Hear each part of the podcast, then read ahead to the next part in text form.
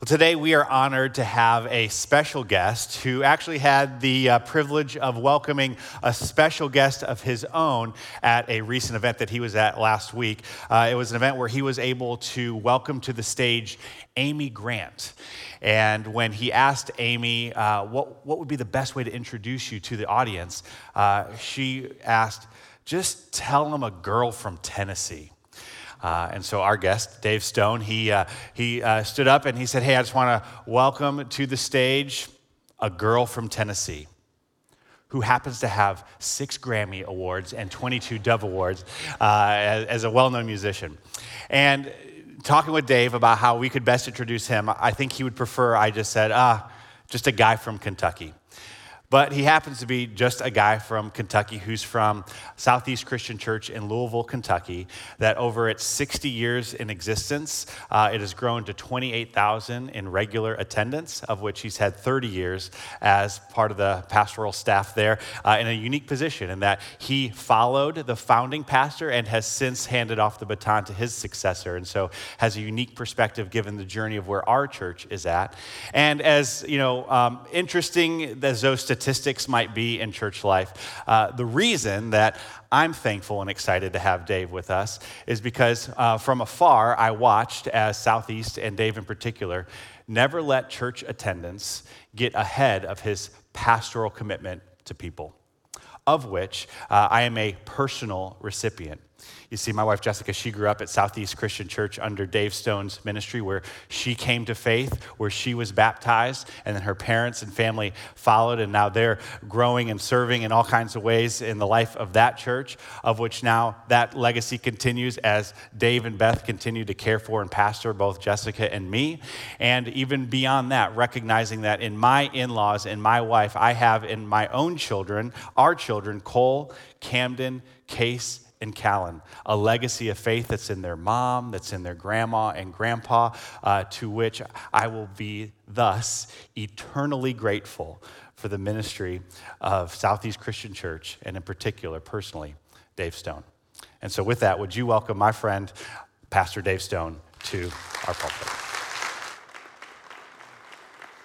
Appreciate it, buddy. Thanks so much. Thank you.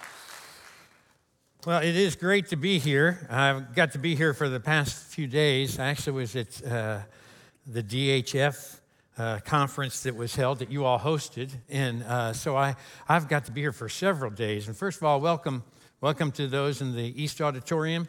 I've heard I look better from a distance, so lucky you. And those watching online, we're thank you're, thankful that you're a part of this as well. And thank you for each one of you who, who are right, right here with me.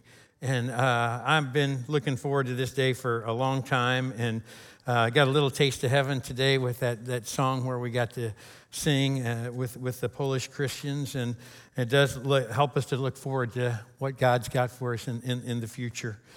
Uh, last week, Brian did a great job of kicking off this series in this book of, of Proverbs. And, and Proverbs is a template for, for wisdom. And that's why we, we called this series the, the Art of Living Wisely. Uh, but I, I had to question to the guys, you know, why, why you are asking me to, to preach in a wisdom series. Usually, when you think of somebody from Kentucky, you don't think of wisdom, right? Uh, I mean, let's be honest. So uh, I know what you're thinking. Some of you are looking to see if I'm wearing shoes. I, I, I realize that. It's all good. Uh, but I think back about 17 years ago, my, my oldest daughter, Savannah, was a babysitting machine, and she just saved all of her money for a number of years. And uh, came time for her to buy a car, and she found a 1995 Volvo on eBay, and it had 80,000 miles, and it was only $5,000. And you know now it's $5,000 to fill your gas tank. Uh, but uh, I said, well, let me check into it. You know, I don't, not certain I feel comfortable because it was way down in Florida. So I called a buddy of mine who lived not far from there who likes cars. I said, Hey, will you mind going over and just check it out and, and see what you think about this car? He called me the next day and he said, Hey, if you guys don't buy it, I'm, I'm, I'm going to buy the car. So I said, Savannah, you want to use your savings and, and buy it? She said, Yeah, I'm, I'm in. So I got a one way trip on a flight down to Florida. And before I left my home, I was planning out my 1,100 mile drive coming back, right? And so I had about 10 CDs of classic rock and roll, and I couldn't wait to hear those. I had about 10 CDs of different different pastors who were my favorite preachers. I was going to listen to them. So I had it all planned out. It was going to be a rock and roll revival, okay? so I got in the car. I started driving back from, from Florida. And after a few miles, I, I, I stopped and I called my, my daughter. I said, Hey, I said, Babe, didn't, didn't you say that, that that car had a CD player in it? And she said, uh, Yeah, yeah, I think so. I said, Well, you know, I said, I know you got a great deal on it, but I, I hate to tell you, but it, it doesn't have a, a CD player. And she said, Oh, that's okay. And I said, No, no, it's not. Because I had over a thousand miles still, still to go. And so I drove that whole way listening to out of range 5,000 watt country stations. And I somehow survived that long, lonely solo drive. And when I, I got to the house, my daughter just wanted to take the car out for a spin. I know she was so excited. So she said, I'm going to go get some gas and put it in the car. And I think that was the last time she actually bought gas for it. But uh, she, she drove, and, and while she's at the gas station, she called me up and she said, Dad, you hear that noise? And I thought, oh no, it's got a lurching transmission or it's got a pinging noise or something. She said, You hear that noise? And, and it was music playing. And she said, Dad, it's, it's got a CD player. I said, Oh, no, no, no, it doesn't. She said, Yeah, I put a CD in. It does. She said, There's a fake panel. All you have to do is push the button and the panel retracts. I said, What button? She said, The one that says CD. so I don't know why I'm speaking on wisdom, all right? Uh, but every, I'm telling you what, for a day and a half, I had driven through Georgia. I'd driven through Tennessee. I'd driven through Kentucky. I'd listened to bits and pieces of, of country songs like Mama, Get the Hammer, There's a Fly on Daddy's Forehead. Uh, listened to all those things, but uh, it, was, it was all worth it to get to bring that home to her. Now, when you think about wisdom, we, we live in a world that desperately wants knowledge, but not always wisdom. You say, well, what's the difference? Well, we, we can learn knowledge, but only if we choose to put it in practice does it become wisdom. Knowledge is learned, wisdom is lived. You can hear a great lecture in your college class. You can be inspired by a powerful lesson or sermon. But if you don't apply what you've learned, then it's merely information and it, it's not truly wisdom. Uh, Charles Spurgeon said back in the 1800s, he was a preacher back then, he said, To know how to use knowledge is to have wisdom. And If we tried to update those thoughts from the 21st century to today, we might say if you want knowledge, ask Siri. But if you want wisdom, ask of God. Because God gives it freely and God gives it generously. And an ongoing, constant prayer in, in my life has been James chapter 1, verse 5. Uh, just asking God for wisdom. James writes, If any of you lacks wisdom, you should ask God, who gives generously to all without finding fault, and it will be given to you. So keep asking because God promises that he, he will give you wisdom. And so uh, that's a continual prayer, and He will be generous in that gift. Proverbs chapter 18, verse 1 talks about how not only can we get wisdom from, from God, but we can also get wisdom from, from others. It says, Whoever isolates himself seeks his own desire. He breaks out against all sound judgment. And that word that's used there for isolate, what it really literally means, it means to pull apart, it means to separate. And so isolation is the enemy of wisdom. Isolation invites pride, it em- embraces sin. Sometimes in a sermon, I'll, I'll say this phrase I'll say, Show me your friends and I'll show you your future. And that's important for all of us, whether you're, you're a teenager, whether, whether you're older because we, we have to make certain that we're continuing to put ourselves in settings and with people and in God's Word where we can learn His wisdom. And the problem arises when we think we don't need His wisdom. Now, back on Friday, you guys started really digging into this book of Proverbs, and you've been asked to read Proverbs chapter 3 uh, throughout this week. And you're going to find that Proverbs 3, if you haven't read it yet, is filled with rich information and wisdom. And today, what I want to talk with you about is I want to I want to talk about how, how you can chart your path for the future. And I want to talk to First Christian about charting her path for, for the future here within this church. And there's three steps I'm going to talk about. Here's step number one charting a path requires trusting. You probably came across a, a, passage of scripture in Proverbs chapter 3 that, that maybe rang a bell with you and sounds familiar. Uh, Jessica uh, Talty was telling me that, that Proverbs 3, 5, and 6 is her, her favorite verse. It's, it's her life verse, her life passage. And she said she kind of landed on that and picked that when she was 16 years old. You might know it. If you have your Bible, feel free to turn to Proverbs 3. If you, you don't have your Bible, pull out your $1,000 Bible and, and, and look in there and you can find it, all right? Uh, Proverbs chapter 3, verses 5 and 6. Trust in the Lord with all your heart and lean not on your own understanding. In all your ways, submit to him, and he will make your paths straight. And when it says that word trust, trust in the Lord with all your heart, it, it, leaves no stone unturned. The, the Hebrew word here for trust can mean confident. But here's what's interesting it can also mean careless. And so you say, well, that, that's, that's a little strange. It seems like they're competing against each other. Well, not really. If your trust is so strong and your faith is so secure, then you're willing to take bigger risks. And what might look careless to everyone else really is a confidence that you have in the Lord. It's kind of like when uh, the, the Bible says God loves a cheerful giver. That word for cheerful is where we get our word hilarious in the English language. And it comes from the word hilaros. So God loves a hilarious giver. Well, what does that mean? It's, it's ridiculous. It's, it's ridiculously generous. So what's happening there is the exact same thing. There is a confidence that, okay, Lord, I trust you. But there is also uh, this carelessness of, of, of saying, Lord, uh, I'm going out on a limb of faith here, and you're going to have to be the one that, that provides and makes up the difference. And so we, we trust in the Lord, and we don't lean on our understanding, we, we lean on His understanding because He's going to make our paths straight. And what that means is it really is another reference for the word freedom. And throughout this message, what I, I want to do is I, I want to talk some about the transition of leadership that, that you all have taking place in the next couple of months here at First Christian. And as Brian referred to, I, I, I do have a unique perspective uh, because of the fact that I've worked for 17 years with a guy who had been at the church for 40 years, and it was handed over to me. And then I served as a lead pastor for 13 years, and then I handed it over to someone else. And so I, I can actually say to you that I, I know how Brian feels and the anticipation and the anxiety.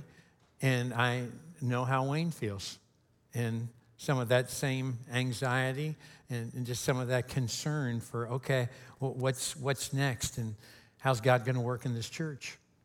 So, charting a path requires trusting, but the second step is it also demands planning. Uh, charting a path requires planning. When something is so important in the life of the church, you can't just say, well, you know what, we'll wing it. Or, or God is always taking care of us, no need to plan for it. I'm sure, I'm sure He will on this as well. And some pastors use the Holy Spirit as an excuse for their lack of sermon preparation. And they take pride in saying, you know what, when Sunday morning comes, I'm just going to kind of let the Spirit lead me. And I, I want to say, you do know that the Spirit can work ahead of time too, right? And, and so, what we want to do is we want to make certain that, that we have a plan, that we have the trust that, that God wants of us. If you look back in Proverbs chapter 3, look at verses 21 through 26. It says, My child, don't lose sight of good planning and insight.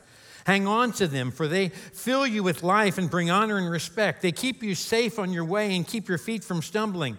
You can lie down without fear and enjoy pleasant dreams. You need not be afraid of disaster or the destruction that comes upon the wicked, for the Lord is your security. He will keep your foot from being caught in a trap. You've probably heard the phrase, those who fail to plan, plan to fail, right? Well, Wayne and Brian and the elders have been prayerfully planning for the, for the past couple of years. And even prior to that, they, they brought in some outside folks who, who are a big help in, in helping to kind of chart what a step by step process might look to ensure a healthy transition of leadership. And even the smoothest passing of the baton is always accompanied with challenges and uncertainty. But I'm thankful that, that these godly leaders have, have been planning ahead because they, they love this church.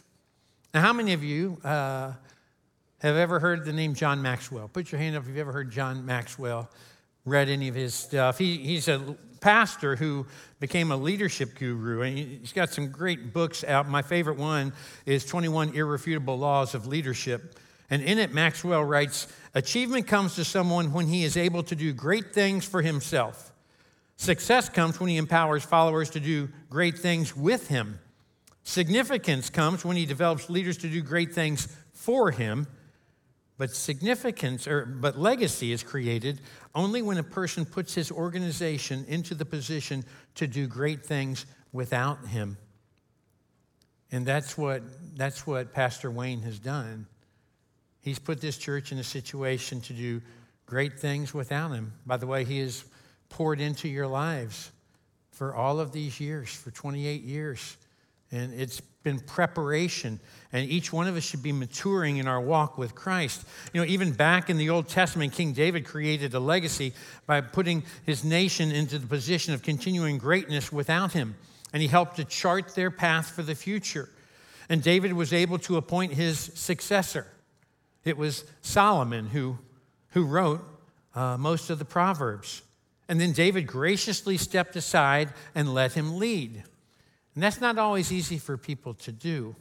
Uh, sometimes it's tough for someone to, to be able to let go. And it, it, it takes a special person uh, to be able to hand things off. And it also takes a very special successor to trust and accept the plan and the timetable. You know, we struggle with both of those areas when we find things are out of our control or when we, we can't control our own timetable. Have you ever noticed that? I heard about a, a, friend of mine was telling me he was in the Fort Myers airport. And at that time, there were storms and there were all sorts of things going on with the weather. And so they had to cancel a whole lot of, of flights. And so you've been in airports at times when it's like that. And the place was packed with frustrated people and they had all these canceled flights and people were having to be rebooked on different flights and, and sure enough there was one long line uh, with a, a, a, an efficient delta agent that was at the front and she was just there trying to slowly work through each person and, and give them the care they need and switch their flights but after that line had been there for a while, there was a guy from the back. He just kind of came storming up to the front, and he stood there right next to the counter. He just kind of glared at the woman. And finally, she glanced up and, and he said, uh, I need you to change my flight and I need you to do it right now. And she said, Well, sir, I'm, I'm taking care of this customer right now, and I'll get to you as a timely fashion, as fast as I possibly can, if you'll just go back and take your place in the line. And the man said, Do you know who I am? And then he said it in a voice loud enough for the entire concourse to hear Do you know who I am? And the woman didn't bat an eye. She just grabbed her intercom and said, Ladies and gentlemen, evidently we have someone here who does not know who he is. If you have lost an adult with identity issues, he can be retrieved here at the ticket counter. She put the intercom back. Everybody in line burst into applause, and the guy stormed off real mad. We don't like it when somebody else has control of the timetable and we don't. And pride and power are never a good combination. And that's especially true when there's a transition between leaders. And I, I commend both Wayne and Brian for trusting the unfolding of this plan and timetable. Uh, I know of a pastor in his 80s that continues to minister and pastor a large church, but the ministry has been so built around him that everyone is so worried that the church will waste away when he dies or when he finally chooses to leave. He's more intent on holding on for himself than he is letting go for the benefit of his church. And all the while, the church continues to get older, and, and, the, and the younger families seem to evaporate. You know, it can be intimidating to follow someone who has served faithfully for decades and has grown a small church into a large church, who humbly gives the credit to the Lord and, and to other staff members. And, and this might sound strange, but in some ways, it, it's easier for a successor to follow a loser than it is a winner. Because the bar is set really low. But praise the Lord, you've got two winners. And praise the Lord for, for the future of this church that's going to be built upon the foundation uh, that Wayne has poured into this church for the past 28 years. And rest assured that Brian has, has already discovered the lesson, which took me uh, a while to learn. So he's ahead of the game. And that's, that is this Brian's job is, is not to be Wayne Kent. Brian's job is to be Brian Talty, to be the person that God has gifted him to be, to be the person that God has made him to be. And the same is true for you. You know, in God's word in Psalm 139, we read that you were fearfully and wonderfully made. In other words, you are the only one who can be you and get it right. God, God broke the mold after He made you. You are an original. And Satan can fill your mind with feelings of inadequacy and jealousy and fear if you let him. So un- understand in your own life that you don't need to get wrapped up in comparisons because the only person you want to compare yourself to is, is to Jesus Christ. And you want to look more like Jesus this week than you did last week. And as you fall more deeply in love with Him, what, what will begin to grow in, in, in your heart is that of holiness and, and love for others, and you'll start to take on some of those, those characteristics. You know, the leadership of First Christian, they, they care deeply about this church, they care about you.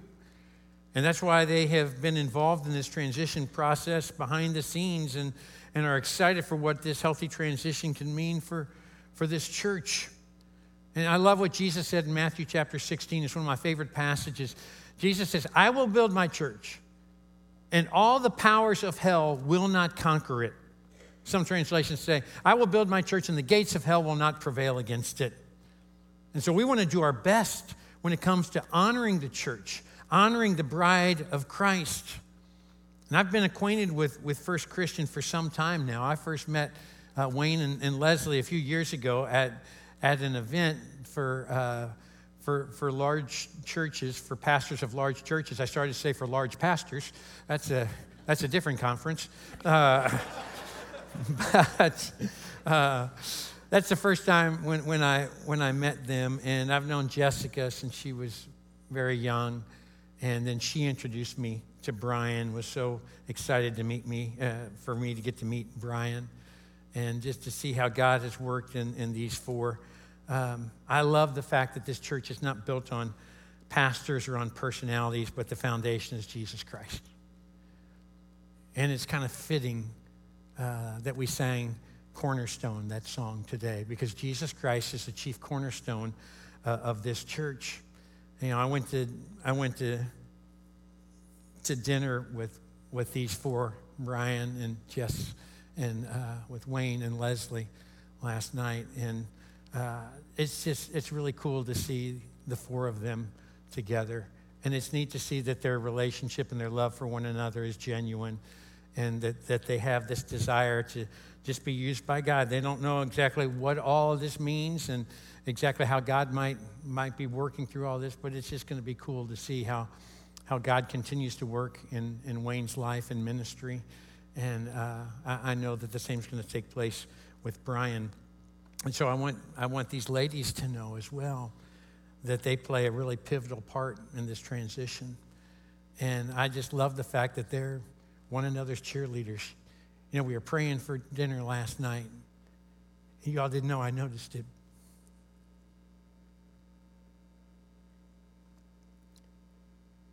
But to see them reach over and hold hands during a simple prayer just gives you a little glimpse into their relationship. And that's how it is also with, uh, with Brian and Wayne. They didn't hold hands. Uh, but, you know, somebody told me the other day, said, uh, I'd, I'd, I'd, rather hear Wayne preach than eat. And I said, Me too, I've heard him eat. Uh, uh, no, sorry, I had to say that for me because I was getting choked up. But it's going to be great to see how God works through all of this. And as you continue to develop devoted followers of Jesus Christ by growing and serving together.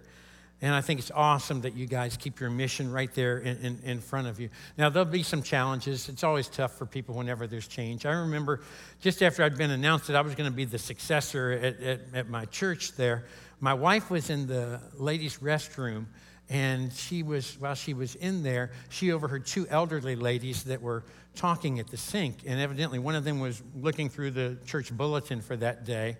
And one of them, the other one said, Who's preaching today? Is it Brother Bob? And the other lady looked at the bulletin and said, Oh no, it's the other boy. that was me, all right? And so my wife was so excited to tell me that, you know, and she, she laughed. We both laughed. She laughed a lot harder than I did. Uh, but I shared that in a sermon with our church, and, and you have to be willing to laugh at yourself. In the next few months, everywhere I'd be, if I'd be in a restaurant, people would say, Look, there's the other boy, you know. So, ha ha. It was really funny the first time, but uh, they kept pouring it on. But, Brian, you're going to hear things like that. And you're going to hear people say, Well, Brian's too young, or he doesn't have the experience. But just remember the exact same things were said about Wayne when he came to First Christian when he was 35. And don't expect a man who just turned 40 to have the wisdom and the experience of a man in his 60s. That's not realistic. It's not a realistic expectation. But also, it isn't fair to think that a 63 year old man should have the energy of a 40 year old. It's just how it works. There are different things and challenges in different seasons of life. And the, the single greatest way to affect the average age of a congregation is by the age of the person in the pulpit. So the church must be constantly changing and adapting in order to reach the next generation. Uh, I, I, told you I'm from Kentucky. Uh, that's the headquarters of KFC, right where I live in, in Louisville. Now, some of you will remember that back 25, 30, 40, 50 years ago, it was always referred to as Kentucky Fried Chicken. You remember that?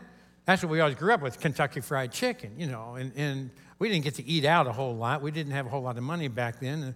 We, we were so poor, we used to go down to Kentucky Fried Chicken and lick other people's fingers. Uh, that's, uh, I digress. I apologize. Uh, but back then, they called it Kentucky Fried Chicken. And then about 25 years ago, Somebody came out and people, all these experts are saying, oh no, fried, fried, that's bad. You're not supposed to eat fried food. That's bad for you. That's bad for you. So all the Kentucky Fried Chicken people got together and they gradually, over the course of, of 16 months, they changed the name from Kentucky Fried Chicken over to KFC. Same grease, okay? they, just, they just adapted the name to, in order to better reach the culture. And that's what takes place within the life of a church. Then we have to find ever changing ways to share the old, old story in new, new ways. Methods are many, principles are few. Methods always change, but principles never do. And I remember when I, I became the senior pastor, I, I think that there were some of the older people in the church that thought I was going to make really big, sweeping changes, and, and that in a year or two, no one would recognize Southeast Christian. And it really kind of bothered me because they had known me for years. They'd known me for 17 years. And they, they kind of knew who I was and, and what I was about. But there's something in human nature, sometimes the change and uncertainty can play strange games with people's minds. Just think about how the pandemic played games with our minds in a variety of different ways. Now, I understood their concern. I'd never been a senior pastor. I was a lot younger than many of them were, and that added to their skepticism. But over the course of time, they finally began to realize that, that radical surgery to the church was not part of my agenda. And looking back, my failure was not taking the time to over communicate with the senior adults in our church and just make certain that they had a peace about them. And their, their failure was to trust me and to trust my heart and my motives. And that whole situation, you know what it did? It cost our church some momentum. And I don't want to see that happen at, at First Christian. Let's review the, the steps to charting your path for the future. Charting a path requires trusting, it requires planning, and thirdly, charting a path will require trusting God's plan. Not the elder's plan, not Wayne's plan, not Brian's plan, just what God's plan is. And so the leadership has come up with what their plan and their, their timetable looks like. But, you know, sometimes those things change. God will bring something about, just like He did COVID. In January of 2020, everybody in church world thought, oh, yeah, we're going to do church like we've always done. It's going to be a great year. And then all of a sudden, March hit and everything changed. And now everybody has to do church in a different way than they ever had before in their entire life. And they have to pivot. And so they put their plan out there and said, okay, Lord, here's, here's the plan. And, and you make any adjustments that you need to make. I want you to know something. Uh, Brian will, will make some mistakes. I'm, I, I, I know that's a shock to you, but I just want you to know Brian, Brian will make some mistakes, but Brian's not going to make drastic changes or do major surgery on this church. And you'll still recognize it next year and the year after as you continue on this mission to develop devoted followers of Jesus Christ by growing and serving together. Years ago, I had a, a good friend of mine. I went to uh, the rehearsal dinner of his, his daughter's uh, the night before the wedding. His daughter was getting married, and uh, he, the father, it was a friend of mine, proposed a toast to his future son in law. And this is what he said He said, Tim, he said, I've been praying for you for 23 years. I just didn't know your name. And five years ago, you didn't know the name of who was going to lead First Christian into the future but you do now because you've prayed for this church, you've prayed for her future, you've prayed for God to lead. And we all realize that Wayne has, Wayne and Leslie have more years of effective service. Yeah, these, these guys are dynamos for Christ. And it's just, it, it's, it's so fun to see how, how they have a kingdom view and they want to, they're more wrapped up in building up God's kingdom than they are building their own kingdom and that's refreshing to see.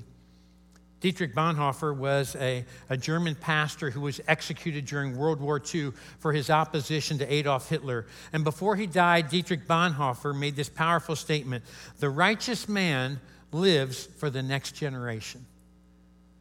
And Wayne is a righteous man. And he is passing the baton on to another righteous man because they want First Christian to be a faithful, thriving church 20 years from now, 30 years from now, 40 years from now. But the key to that is we have to keep reaching out to reach that next generation. And we need to reach our young people with the gospel of Christ now more than ever. Back in the 1960s, there was an overzealous preacher. He used to hang out on city buses, and every time a person would, would come on the bus, he'd grab his family Bible and he would just kind of preach the gospel to the person, whether they wanted to hear it or not. He was going to lead them to the Lord before they got off at their stop. And uh, the guy was there all day without a whole lot of success, rather uh, annoying people, I should say. And late in the afternoon, a guy who had had way too much to drink stumbled onto the bus. And as he got on the bus, the preacher sprang into action. He took his Bible. He said, Did you know you're headed for hell? And the inebriated man said, Oh no, I got on the wrong bus again. well, the world doesn't need to be told it's going to hell. The world needs to be shown how to get to heaven. And that's where you come in. Maybe you heard the story of the young couple that was out shopping with uh, their five year old son.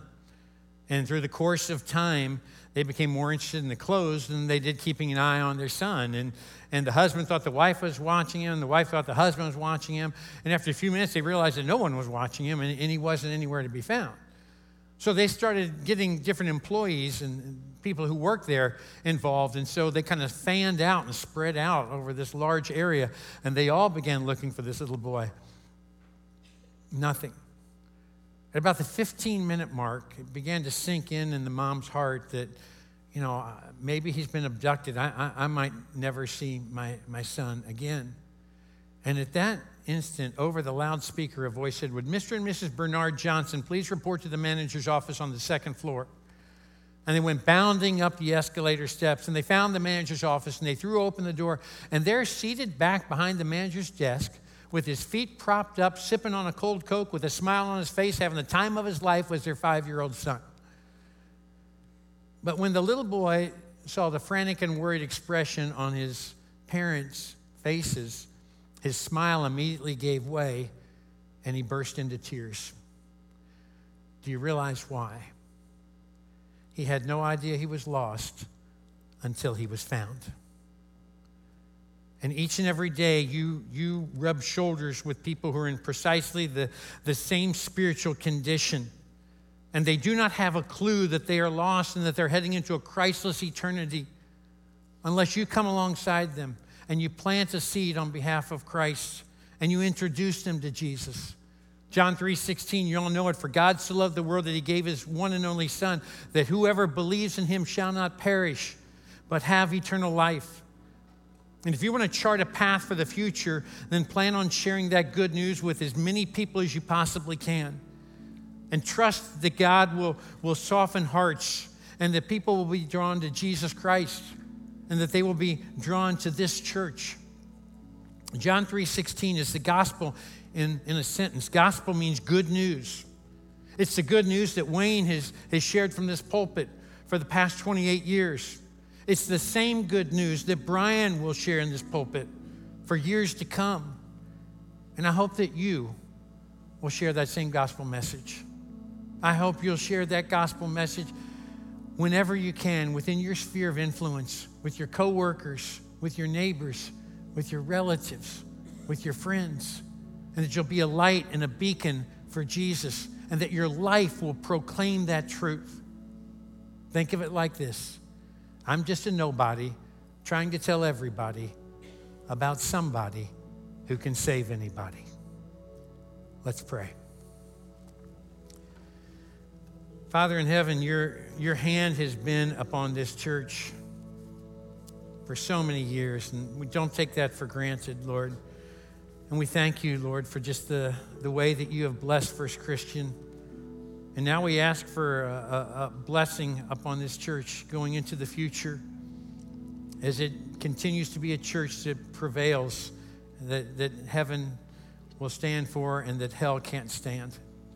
And so, Lord, we pray that in these years to come, in these months to come, that you'll bless this transition, that it will bring glory and honor to you, and bless this church. It's in Jesus' name that we pray. And all God's people said,